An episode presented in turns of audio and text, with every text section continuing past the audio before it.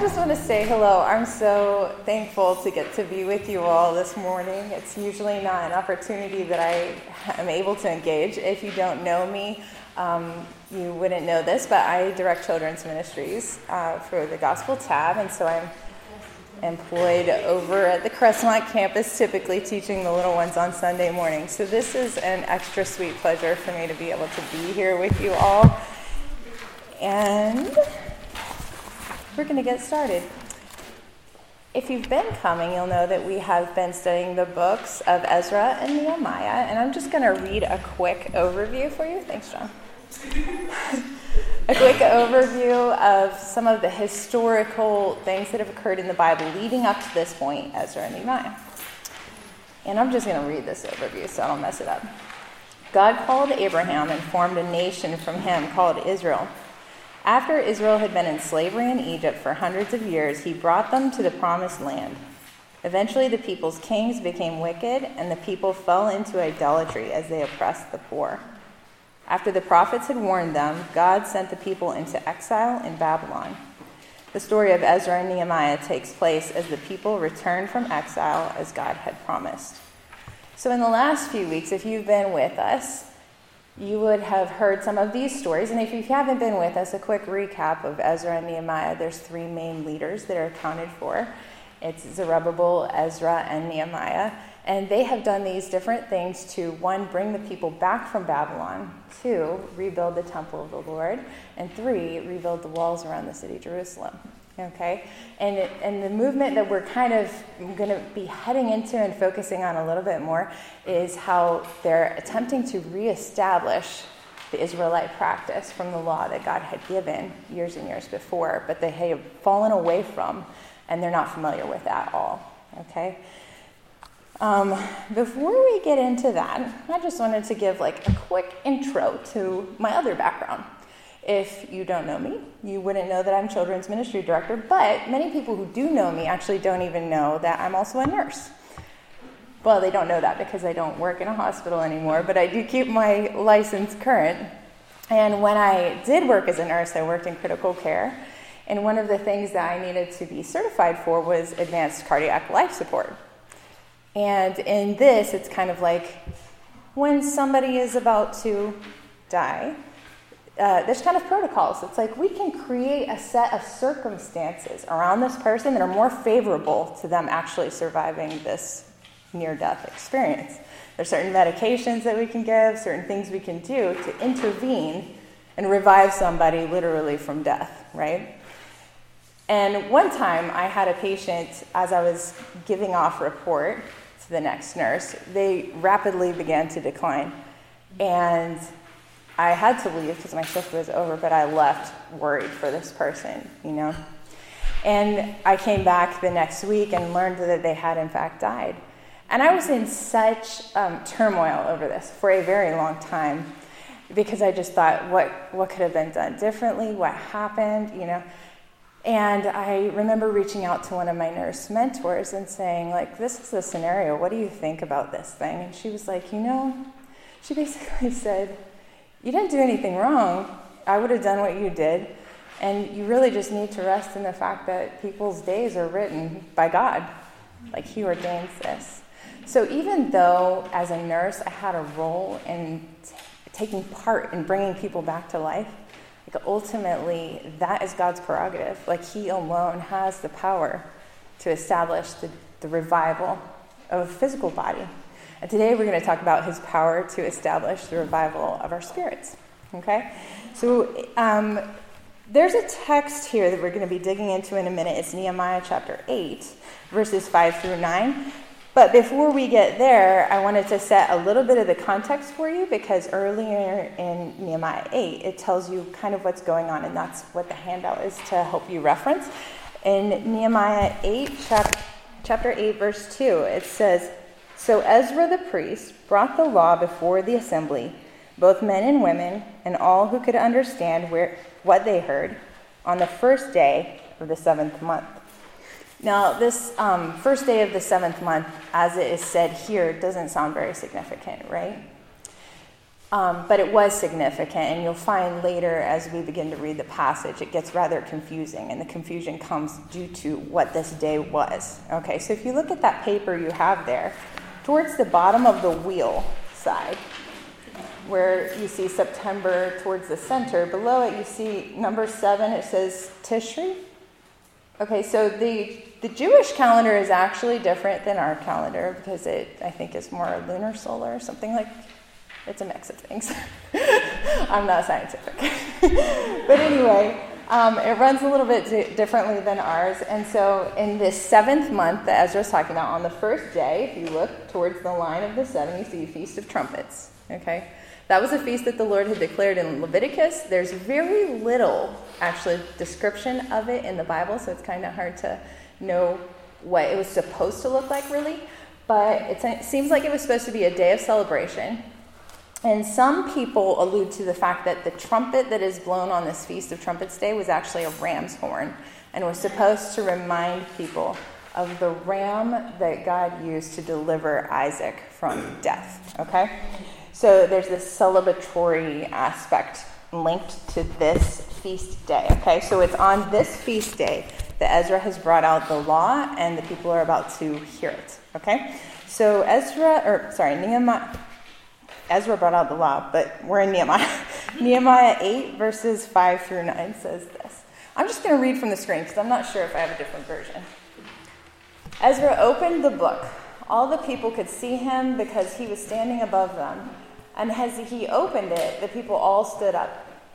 Ezra praised the Lord, the great God, and all the people lifted their hands and responded, Amen, Amen. Then they bowed down and worshiped the Lord with their faces to the ground. The Levites, Joshua, Bani, Sherebiah, Jamin, Akkub, Shabbethai, Hodiah, Maaseiah, Kelita, Azariah, Jozabad, Hanan, and Pelaiah instructed the people in the law while the people were standing there. They read from the book of the law of God, making it clear and giving the meaning so that the people understood what was being read. Then Nehemiah the governor, Ezra the priest and teacher of the law, and the Levites who were instructing the people said to them all, This day is holy to the Lord your God. Do not mourn or weep, for all the people had been weeping as they listened to the words of the law. Okay. So, what we have here is the beginning of what looks like a revival, right? If we think about the components of what might go into a revival, repentance seems to be a key theme, right? And so the people are beginning to enter this repentance phase because while they've been living in ignorance for so long, now they're recognizing we have really, really messed up. And we really deserve probably more than we received in terms of discipline, right? And so they're, they're just broken. They're really torn by it. And it's, so it seems strange to hear the leader say, No, stop weeping. We're going to rejoice today. In fact, they move on to say, We're going to eat and celebrate and just feast. Okay, so they kind of put an end to the repentance part here.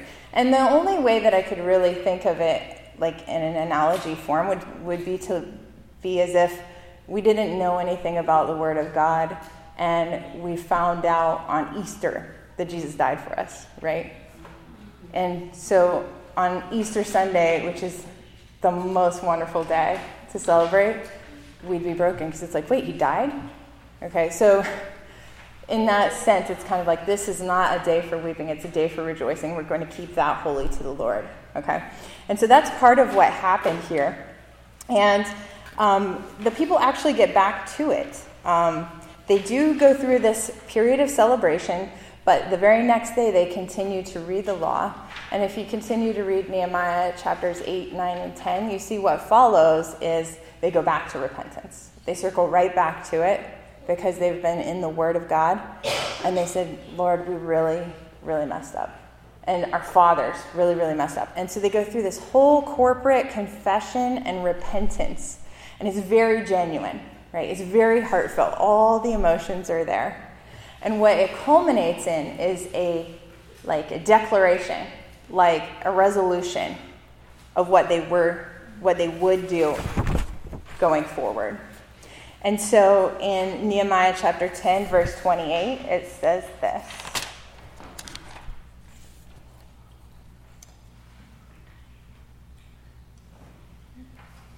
All who have knowledge and understanding join with their brothers, their nobles, and enter into a curse and an oath to walk in God's law that was given by Moses, the servant of God, and to observe and do all the commandments of the Lord our God.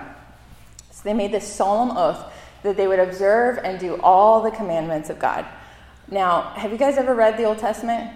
Have you read Exodus, Leviticus, Numbers? okay. There's a, a, I looked it up. I don't know if this is completely accurate, but it said 613 commands. That's a lot. They promised, they're like, we're doing it all. We're going to keep all of this. We're on it, right? And have, have anybody here ever made a New Year's resolution? Yeah? Yeah? Did you fulfill it? No. No. Okay. So I read. hey, listen, it's hard, but it's like you go into this new year and you're like, hey, I'm going to make a change.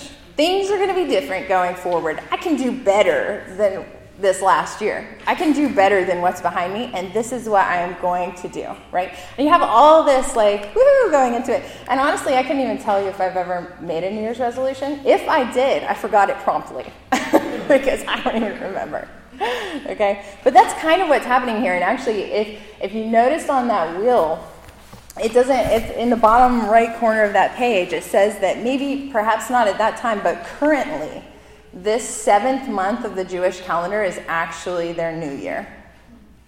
So it seems appropriate that at this point in time, they're making these declarations and saying things are going to be different going forward. We will obey all 613 commands, right? So, before we get into seeing how they do, we're going to go back to a little bit of their history and see what happened before this. It kind of sets a little bit of a track record. Back in Exodus chapter 24, verses 1 through 9, when God first gave the law, it says this Then the Lord said to Moses, Come up to the Lord, you and Aaron, Nadab and Abihu, and 70 of the elders of Israel. You're to worship at a distance. But Moses alone is to approach the Lord, the others must come near, must not come near, and the people may not come up with him. When Moses went and told the people all the Lord's words and laws, they responded with one voice Everything the Lord has said, we will do. Moses then wrote down everything the Lord had said. He got up early the next morning and built an altar at the foot of the mountain and set up 12 stone pillars representing the 12 tribes of Israel. Then he sent young Israelite men, and they offered burnt offerings and sacrificed young bulls as fellowship offerings to the Lord.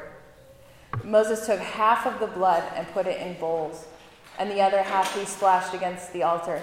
Then he took the book of the covenant and read it to the people. They responded, We will do everything the Lord has said, we will obey. Moses then took the blood, sprinkled it on the people, and said, This is the blood of the covenant that the Lord has made with you in accordance with all these words. Moses and Aaron, Nadab and Abihu, and the 70 elders of Israel went up.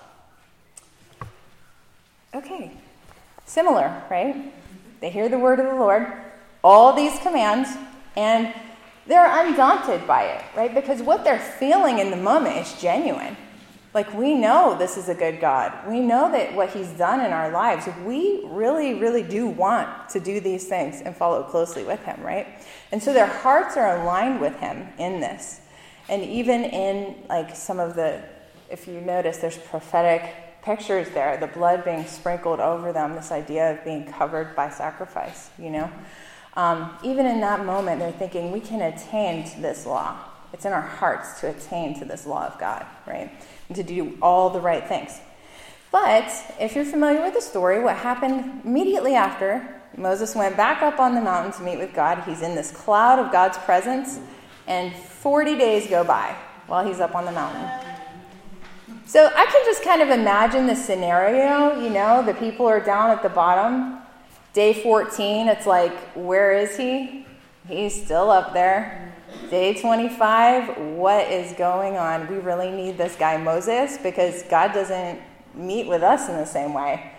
He's gone. Day 35, it's like real doubt is setting it. Can you imagine all the conversations? He's never coming back, right? like, we just made all these promises. Perhaps we already failed. Can you imagine the doubt? Like, perhaps we already failed and he's abandoned us, right? I think about myself in these places where it's like, failure comes in so easily. It creeps in, especially doubt, you know? Um, or, or even places where it's like, i have been on this emotional high. Something wonderful happened at church. I can't believe it. It was so beautiful.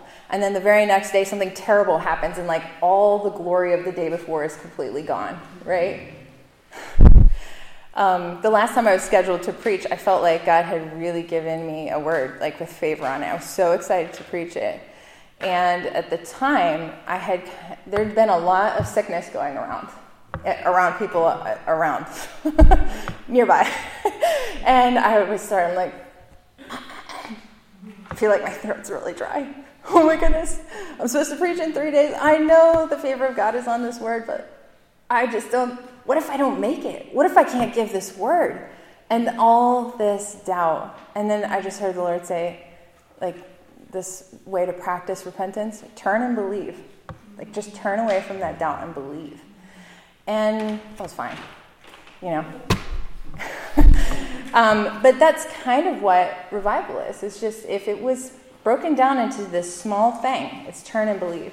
Turn away from the thing that's pulling you away and believe the word of the Lord.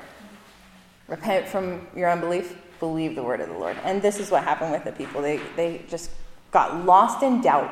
And so within 40 days, they're worshiping idols. Moses comes out, right? 40 days, guys. Most people can actually make it into their New Year's resolution for 40 days. So back to Nehemiah, same story, you guys. Um, if you read into chapter 13 of Nehemiah, the same type of thing happens. Um, some of the specific things they said they would do, they were not doing. We won't ignore the Lord's temple. We will not work on the Sabbath. These very specific things, they were astray. And it happened within a matter of years for them, you know. And I can relate to this. I don't know about you guys, but it's like no matter how hard I try, sometimes I can't, you just can't will yourself to change. you know? It's like, it's just not in me, you know? Um, so, I don't know, maybe their fervor petered, petered out. Maybe like the reality of some of the hardships and oppositions that they were facing set, set in. And that's what pulled them away from some of their obedience practices. Perhaps they just got discouraged. You know, perhaps they felt like they weren't meeting the Lord in the way they thought they would. And remember how when they built the temple, the glory of God did not come and there was weeping for some people. Um, perhaps they were discouraged and thinking, I'm just not meeting the Lord the way I thought I would in obedience. But um, it brings me back to this idea of New Year's resolutions. Okay? And I looked up this study and it said that of the people who make New Year's resolutions, 9% of them are able to complete the resolution. And then it said these things. People cited these are reasons for failure. One, they had unrealistic goals. Two, they didn't keep track of their progress. Three, they forgot about their resolutions. And four, they made too many resolutions. And if I think about the Israelites, I mean, goodness, these are unrealistic goals, right? There were too many. There were 613, at least, according to what I read. Perhaps they forgot about them. Um, you know, it's this very thing. It's like, why did God do this? Why did God give them this law that they couldn't possibly fulfill, right? Why did He give them this way of living that they couldn't possibly live up to? And the whole purpose was to point out very clearly you can't do this. There's, there's no amount of ability within you to live perfectly or to obey perfectly or to change your heart. You know? Um, so, so it created this extra desire for a Savior, right? Like we're, we're, we're just unable to follow this, Lord. We need this perfect sacrifice that you keep alluding to every time we make sacrifices. We need this for ourselves. And so, fast forward to Jesus the perfect sacrifice, when he comes. Um, in the Sermon on the Mount in Matthew chapter 5 through 7, Jesus says some really hard things. He doesn't give this same old law. In fact, He said, The old law that you're familiar with, those 613 rules, I didn't come to break them off. I came to fulfill them for you. I am the one. I will do that for you. But it, he also gave them the heart of those laws. And he said, This is the way you should live. And he said some really hard things. In verse 20 to 22 of chapter 5, he said, You heard, do not murder, but I say, don't be angry. 539. Do not resist the one who is evil. If he slaps you on the left cheek, turn your right. 544. Love your enemies. 619. Don't lay up for yourself treasure on earth. 625. Don't be anxious about your life, about your food or your clothing. 712. Treat others as you want to be treated. Uh, these feel just as impossible, if not more impossible, right? Because in some ways, we do have the ability to control our actions. You know, in the Old Testament law, don't touch a dead thing. That seems relatively easy to do compared to love your enemy. Ooh. Or don't murder. That feels relatively easy to do, but like, don't be angry? That's hard, right? So Jesus fulfilled this old law in, in the Old Testament perfectly. He lived it perfectly, but he gave this new law that was still really hard. And we're going, how, how are we going to, can we live up to this? Can we do this? And we automatically know that we can, right? But sometimes we try. We, we definitely try, right? We want to honor the Lord, we want to serve the Lord, and so it's like, I'm going to I'm going to change. I'm going to do better than I did yesterday, right? And we might even ask the Lord to help us, right? Um, I found some interesting things as I was reading it back in those Old Testaments in passages about the feasts. And something that just kept recurring really stood out to me. And I thought, I think really this is what God is speaking. And if you read through the Old Testament, you'll see when God sets up all those feasts that are on that wheel, they all have different parameters and such. But in Exodus chapter 20, he sets up Sabbath. And he says, Six days you'll do your work on the seventh day you will rest. That day is holy to the Lord.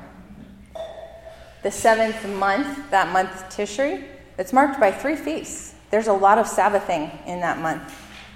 There's a lot of rest from work. In Leviticus 25, God set up that the land rests in the seventh year.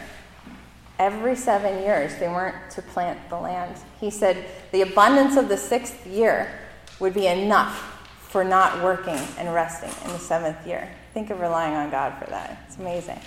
And then he said, after seven rest years, so if the rest year comes every seven years, after seven of those, 49 to 50 years, there's going to be the, the, the, day, the year of Jubilee. It's a year of freedom where people who were in captivity or servitude would be released. And again, there was rest for the land. And while I was reading here in this seventh month, 10 days after this Feast of Trumpets that we're reading about in Nehemiah 8, 10 days after that comes the Day of Atonement. Nehemiah 8 doesn't mention this day, but this day was especially important, right? Because it drew the mind to we need a sacrifice. We need a sacrifice for our sins. And on this day, this is what God said. I think it's Leviticus 23 26 through 31. The Lord said to Moses, The tenth day of this seventh month is the day of atonement. Do not do any work on that day, because it is the day of atonement. When atonement is made for you before the Lord your God, you shall do no work at all.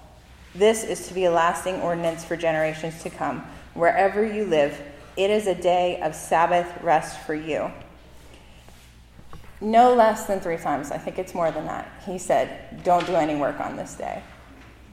He even said that one who works on that day will be destroyed. So if you think about it, even in the small ways where we feel like we're still working for God's approval or for atonement, it's so counter to what he taught from the very beginning. You cannot work on the day where I cover your sins. I do this.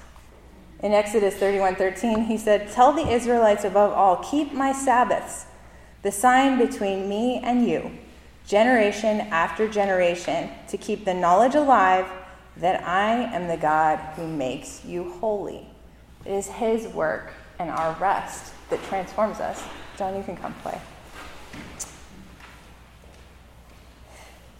I just thought this was so beautiful. I thought it was so clear like this concept of how we strive, you know, how we strive for even the good things that God desires for us. He desires it too. But it's not in the striving that we find those things. Um, God was teaching me this as I was preparing this sermon because, you know, I love to do the legwork on teaching. I love to do all the research and dig in and try and find the connections and all that. It's so fun for me, but it's work and partway through this week, I was realizing just what a busy week it was and all the commitments that I had. And it felt like my time to prepare was just dissolving away, you know.